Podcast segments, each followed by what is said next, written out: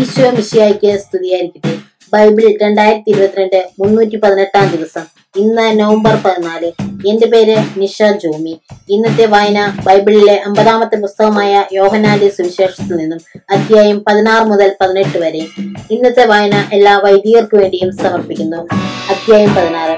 നിങ്ങൾക്ക് ഇടർച്ച ഉണ്ടാകാതിരിക്കേണ്ടതിനാണ് ഞാൻ ഇതെല്ലാം നിങ്ങളോട് പറഞ്ഞത്. അവർ നിങ്ങളെ സിനഗോഗുകളിൽ നിന്നും പുറത്താക്കും നിങ്ങളെ കൊല്ലുന്ന ഏവനും താൻ ദൈവത്തിന് ബലിയർപ്പിക്കുന്നു എന്ന് കരുതുന്ന സമയം വരുന്നു. അവർ പിതാവിനെയോ എന്നെയോ അറിഞ്ഞിട്ടില്ലാത്ത കൊണ്ട് ഇത് ചെയ്യും. അവരുടെ സമയം വരുമ്പോൾ ഇത് ഞാൻ പറഞ്ഞിരുന്നു എന്ന് നിങ്ങൾ ഓർമ്മിക്കുവാൻ വേണ്ടി ഞാൻ ഇത് നിങ്ങളോട് പറഞ്ഞിരിക്കുന്നു. ഇക്കാര്യങ്ങൾ ആരംഭത്തിലെ നിങ്ങളോട് പറയാതിരുന്നത് ഞാൻ നിങ്ങളോടുകൂടെ ഉണ്ടായിരിക്കുന്നത് കൊണ്ടാണ്. പരിശുദ്ധാത്മാവിന്റെ പ്രവർത്തനം. എന്നാൽ ഇപ്പോൾ ഞാൻ എന്നെ അയച്ചവന്റെ അടുക്കിലേക്ക് പോവുകയാണ്. എന്നിട്ടും നീ എവിടെ പോകുന്നു എന്ന് നിങ്ങളാരും എന്നോട് ചോദിക്കുന്നില്ല. ഞാൻ ഇതെല്ലാം നിങ്ങളോട് പറഞ്ഞത് കൊണ്ട് നിങ്ങളുടെ ഹൃദയം ദുഃഖപൂരിതമായിരിക്കുന്നു. എങ്കിലും സത്യം ഞാൻ നിങ്ങളോട് പറയുന്നു. നിങ്ങളുടെ നന്മയ്ക്ക് വേണ്ടിയാണ് ഞാൻ പോകുന്നത്. ഞാൻ പോകുന്നില്ലെങ്കിൽ സഹായകൻ നിങ്ങളുടെ അടുക്കിലേക്ക് വരികയില്ല. ഞാൻ പോയാൽ അവനെ നിങ്ങളുടെ അടുക്കിലേക്ക് ഞാൻ അയക്കും. അവൻ വന്ന് പാപത്തെക്കുറിച്ചും നീതിയെക്കുറിച്ചും ന്യായവിധിയെക്കുറിച്ചും ലോകത്തെ ബോധ്യപ്പെടുത്തും. അവർ എന്നിൽ വിശ്വസിക്കാത്തതിനാൽ പാപത്തെക്കുറിച്ചും ഞാൻ പിതാവിന്റെ അടുക്കിലേക്ക് പോകുന്നത് കൊണ്ട് നിങ്ങൾ ഇനിമേലും എന്നെ കാണുകയില്ലാത്തത് കൊണ്ടും നീതിയെക്കുറിച്ചും ഈ ലോകത്തിന്റെ അധികാരി വിധിക്കപ്പെട്ടിരിക്കുന്നതിനാൽ ന്യായവിധിയെക്കുറിച്ചും ബോധ്യപ്പെടുത്തും. ഇനിയും വളരെ കാര്യങ്ങൾ എനിക്ക് നിങ്ങളോട് പറയാനുണ്ട്. എന്നാൽ അവ ഉൾക്കൊള്ളാൻ ഇപ്പോൾ നിങ്ങൾക്ക് കഴിവില്ല. സത്യാത്മാവ് വരുമ്പോൾ നിങ്ങളുടെ സത്യത്തിന്റെ പൂർണതയിലേക്ക് നയിക്കും. അവൻ സ്വമേധയായിരിക്കുകയില്ല സംസാരിക്കുന്നത് അവൻ കേൾക്കുന്നത് മാത്രം സംസാരിക്കും. വരാനിരിക്കുന്ന കാര്യങ്ങൾ അവൻ നിങ്ങളെ അറിയിക്കും. അവൻ എനിക്കുള്ളവയിൽ നിന്നും സ്വീകരിച്ച് നിങ്ങളോട് പ്രഖ്യാപിക്കും. അങ്ങനെ അവൻ എന്നെ മോഹത്തപ്പെടുത്തും പിതാവിൽ നിന്നുള്ളതെല്ലാം എനിക്കുള്ളതാണ്. അതുകൊണ്ടാണ് എനിക്കുള്ളവയിൽ നിന്നും സ്വീകരിച്ച് അവൻ നിങ്ങളോട് പ്രഖ്യാപിക്കും എന്ന് ഞാൻ പറഞ്ഞത് ദുഃഖം സന്തോഷമായി മാറും. അല്പസമയം കഴിഞ്ഞാൽ നിങ്ങൾ എന്നെ കാണുകയില്ല. വീണ്ടും അല്പസമയം കഴിഞ്ഞാൽ നിങ്ങൾ അപ്പോൾ അവന്റെ ശിഷ്യന്മാരിൽ ചിലർ പരസ്പരം പറഞ്ഞു അല്പസമയം കഴിഞ്ഞാൽ നിങ്ങൾ എന്നെ കാണുകയില്ല. വീണ്ടും അല്പസമയം കഴിഞ്ഞാൽ നിങ്ങൾ എന്നെ കാണുമെന്ന് ഞാൻ പിതാവിന്റെ അടുത്തേക്ക് പോകുന്നുവെന്നും അവൻ നമ്മോട് പറയുന്നതിന്റെ അർത്ഥം എന്താണ് അവർ തുടർന്നു അല്പസമയം എന്നതുകൊണ്ട് അവൻ എന്താണ് അർത്ഥമാക്കുന്നത്? അവൻ പറഞ്ഞ എന്താണെന്ന് നമുക്ക് അറിഞ്ഞുകൂടാ ഇക്കാര്യം അവർ തന്നോട് ചോദിക്കുവാൻ ആഗ്രഹിക്കുന്നു എന്ന് മനസ്സിലാക്കി യേശു പറഞ്ഞു. അല്പസമയം കഴിഞ്ഞാൽ നിങ്ങൾ എന്നെ കാണുകയില്ല. വീണ്ടും അല്പസമയം കഴിഞ്ഞാൽ നിങ്ങൾ എന്നെ കാണും എന്ന് ഞാൻ പറഞ്ഞതിനെ പറ്റി നിങ്ങൾ പരസ്പരം ചോദിക്കുന്നുവോ സത്യം സത്യമായി ഞാൻ നിങ്ങളോട് പറയുന്നു. നിങ്ങൾ കരയുകയും വിലപിക്കുകയും ചെയ്യും. എന്നാൽ ലോകം സന്തോഷിക്കും. നിങ്ങൾ ദുഃഖിതരാകും എന്നാൽ നിങ്ങളുടെ ദുഃഖം സന്തോഷമായി മാറും. സ്ത്രീക്ക് പ്രസവവേദന ആരംഭിക്കുമ്പോൾ അവളുടെ സമയം വരുന്നത് കൊണ്ട് അവൾക്ക് ദുഃഖമുണ്ടാകുന്നു എന്നാൽ ശിശുവിനെ പ്രസവിച്ചു കഴിയുമ്പോൾ ഒരു മനുഷ്യൻ ലോകത്തിൽ ജനിക്കുന്നതുകൊണ്ടുള്ള സന്തോഷം നിമിത്തം ആ വേദന പിന്നീട് ഒരിക്കലും അവൾ ഓർക്കുന്നില്ല. അതുപോലെ ഇപ്പോൾ നിങ്ങളും ദുഃഖിതരാണ്. എന്നാൽ ഞാൻ വീണ്ടും നിങ്ങളെ കാണും. അപ്പോൾ നിങ്ങളുടെ ഹൃദയം സന്തോഷിക്കും. നിങ്ങളുടെ ആ സന്തോഷം ആരും നിങ്ങളിൽ നിന്ന് എടുത്തു കളയുമില്ല അന്ന് നിങ്ങൾ എന്നോട് ഒന്നും ചോദിക്കുകയില്ല. സത്യം സത്യമായി ഞാൻ നിങ്ങളോട് പറയുന്നു. നിങ്ങൾ എന്റെ നാമത്തിൽ പിതാവിനോട് ചോദിക്കുന്നതെന്തും അവിടുന്ന് നിങ്ങൾക്ക് നൽകും. ഇതുവരെ നിങ്ങൾ എന്റെ നാമത്തിൽ ഒന്നും തന്നെ ചോദിച്ചിട്ടില്ല. ചോദിക്കുവാൻ നിങ്ങൾക്ക് ലഭിക്കും. അതുമൂലം നിങ്ങളുടെ സന്തോഷം പൂർണമാവുകയും ചെയ്യും. ഞാൻ ലോകത്തെ ജയിച്ചിരിക്കുന്നു. ഉപമകൾ വഴിയാണ് ഇതെല്ലാം ഞാൻ നിങ്ങളോട് പറഞ്ഞത്. ഉപമകൾ വഴിയല്ലാതെ ഞാൻ നിങ്ങളോട് സംസാരിക്കുന്ന സമയം വരുന്നു. അപ്പോൾ പിതാവിനെ പറ്റി സ്പഷ്ടമായി ഞാൻ നിങ്ങളെ അറിയിക്കും. അന്ന് നിങ്ങൾ എന്റെ നാമത്തിൽ ചോദിക്കും. ഞാൻ നിങ്ങൾക്ക് വേണ്ടി പിതാവിനോട് പ്രാർത്ഥിക്കാമെന്ന് പറയുന്നില്ല കാരണം പിതാവ് തന്നെ നിങ്ങളെ സ്നേഹിക്കുന്നു. എന്തെന്നാൽ നിങ്ങൾ എന്നെ സ്നേഹിക്കുകയും ഞാൻ ദൈവത്തിൽ നിന്നും വന്നുവെന്ന് വിശ്വസിക്കുകയും ചെയ്തുകൊണ്ടിരിക്കുന്നു.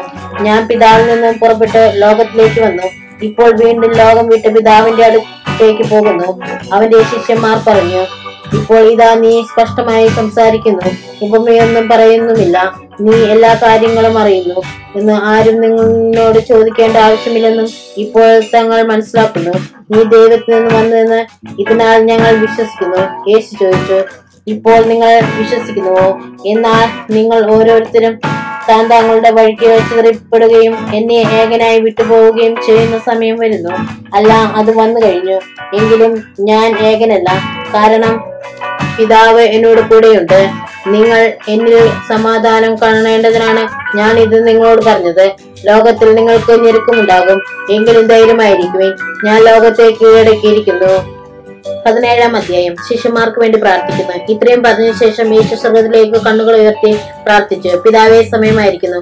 പുത്രൻ അവിടുത്തെ മോഹത്തപ്പെടുത്തേണ്ടതിന് പുത്രനെ അങ്ങ് മോഹത്തപ്പെടുത്തണമേ എന്തെന്നാൽ അവിടുന്ന് അവന് നൽകിയിട്ടുള്ളവർക്കെല്ലാം അവൻ നിത്യജീവൻ നൽകേണ്ടതിന് എല്ലാവരുടെയും മേൽ അവന് അവന് അവിടുന്ന് അധികാരം നൽകിയിരിക്കുന്നുവല്ലോ. ഏകസത്യ ദൈവമായ അവിടുത്തെ അങ്ങ് അയച്ച യേശു ക്രിസ്തുവിനെയും അറിയുക എന്നതാണ് നിത്യജീവൻ. അവിടുന്ന് എന്നെ ഏൽപ്പിച്ച ജോലി പൂർത്തിയാക്കിക്കൊണ്ട് ഭൂമിയിൽ അവിടുത്തെ ഞാൻ മുഹത്വപ്പെടുത്തി ആകിയാൽ പിതാവെ ലോക സൃഷ്ടിക്കും മുമ്പ് എനിക്ക് അവിടുത്തെയോട് കൂടെ ഉണ്ടായിരിക്കുന്ന മഹത്വത്താൽ ഇപ്പോൾ അവിടുത്തെ സന്നിധിയിൽ എന്നെ മഹത്വപ്പെടുത്തണമേ.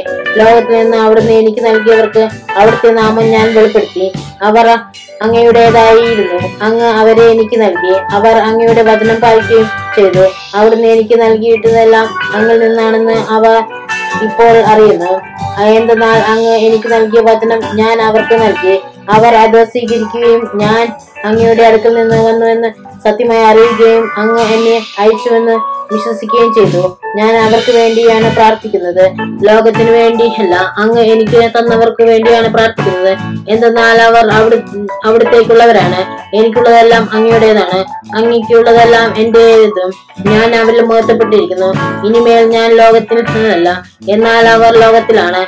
ഞാൻ അങ്ങയുടെ അടുത്തേക്ക് വരുന്നു. പരിശുദ്ധനായ പിതാവെ നമ്മെ പോലെ അവരും ഒന്നായിരിക്കേണ്ടതിന് അവിടുന്ന് എനിക്ക് നൽകിയ അവിടുത്തെ നാമത്തിൽ അവരെ അങ്ങ് കാത്തുകൊള്ളണമേ. ഞാൻ അവരോട് കൂടിയായിരുന്നപ്പോൾ അങ്ങ് എനിക്ക് നൽകിയ അവിടുത്തെ നാമത്തിൽ ഞാൻ അവരെ സംരക്ഷിച്ചു. ഞാൻ അവരെ കാത്തു സൂക്ഷിച്ചു.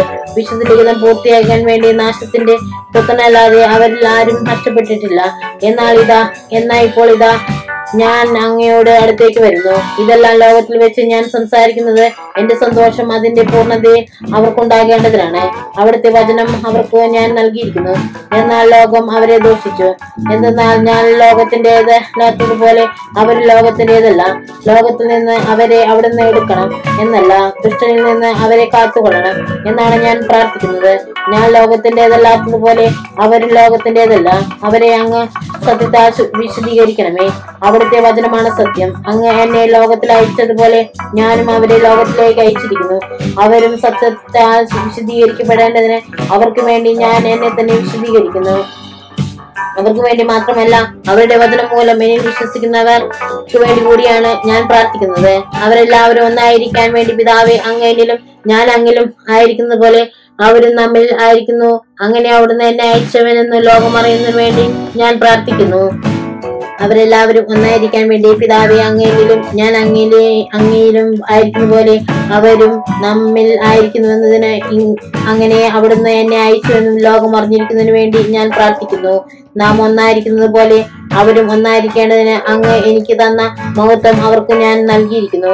അവർ പൂർണമായും ഒന്നാകേണ്ടതിന് ഞാൻ അവരിലും അവിടുന്ന് എന്നിലും ആയിരിക്കുന്നു. അങ്ങനെ അങ്ങ് എന്നെ അയച്ചുവെന്നും അങ്ങ് എന്നെ സ്നേഹിച്ചതുപോലെ തന്നെ അവരെയും സ്നേഹിക്കുന്നുവെന്നും ലോകം അറിയട്ടെ. പിതാവെ ലോകസ്ഥാപനത്തിന് മുമ്പ് എന്നോടുള്ള അവിടുത്തെ സ്നേഹത്താൽ അങ്ങ് എനിക്ക് മഹത്വം നൽകി.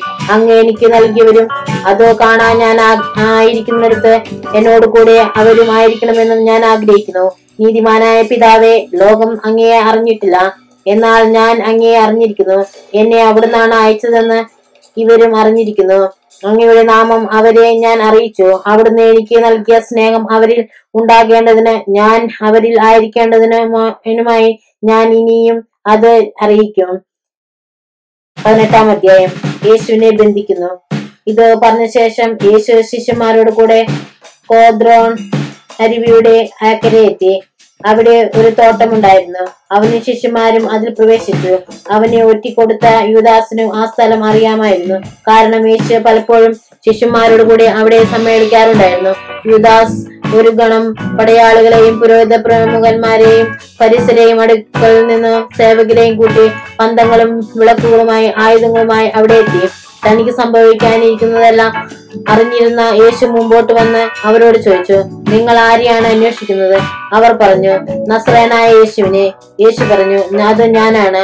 അവനെ ഒറ്റിക്കൊടുത്ത യുദാസും അവരോട് കൂടെ ഉണ്ടായിരുന്നു. ഞാനാണ് എന്ന് അവൻ പറഞ്ഞപ്പോൾ അവർ പിൻവലിക്കുകയും നിലംപതിക്കുകയും ചെയ്തു. അവൻ വീണ്ടും ചോദിച്ചു നിങ്ങൾ ആരെയാണ് അന്വേഷിക്കുന്നത്? അവർ പറഞ്ഞു നസ്രനായ യേശുവിനെ. യേശു പ്രതികരിച്ചു ഞാനാണ്. എന്ന് നിങ്ങളോട് പറഞ്ഞുവല്ലോ. നിങ്ങൾ എന്നെയാണ് അന്വേഷിക്കുന്നതെങ്കിൽ ഇവർ പൊയ്ക്കൊള്ളട്ടെ. നീ എനിക്ക് തന്നവരിൽ ആരെയും ഞാൻ നഷ്ടപ്പെടുത്തിയിട്ടില്ല എന്ന് അവൻ പറഞ്ഞ വചനം പൂർത്തിയാകാൻ വേണ്ടിയാണ് ഇത്. ഷിമിയൻ പത്രോസ് വാളൂരി പുര- പ്രധാന പുരോഹിതന്റെ വൃത്തിനെ വെട്ടി അവന്റെ വലതു ചെവി ഛേദിച്ചു കളഞ്ഞു. ആ വൃത്തിന്റെ പേര് മൽക്കോസ് എന്നായിരുന്നു. യേശു പത്രോസിനോട് പറഞ്ഞു വാൾ ഉറയിലിടുക പിതാവ് എനിക്ക് നൽകിയ പാനപാത്രം ഞാൻ കുടിക്കേണ്ടയോ? പ്രധാന പുരോഹിതന്റെ മുമ്പിൽ അപ്പോൾ പടയാളികളും അവരുടെ അധിപനും യഹൂദരും സേവകരും കൂടി യേശുവിനെ പിടിച്ചു ബന്ധിച്ചു. അവർ അവനെ ആദ്യം അന്നാസിന്റെ അടുക്കിലേക്ക് കൊണ്ടുപോയി.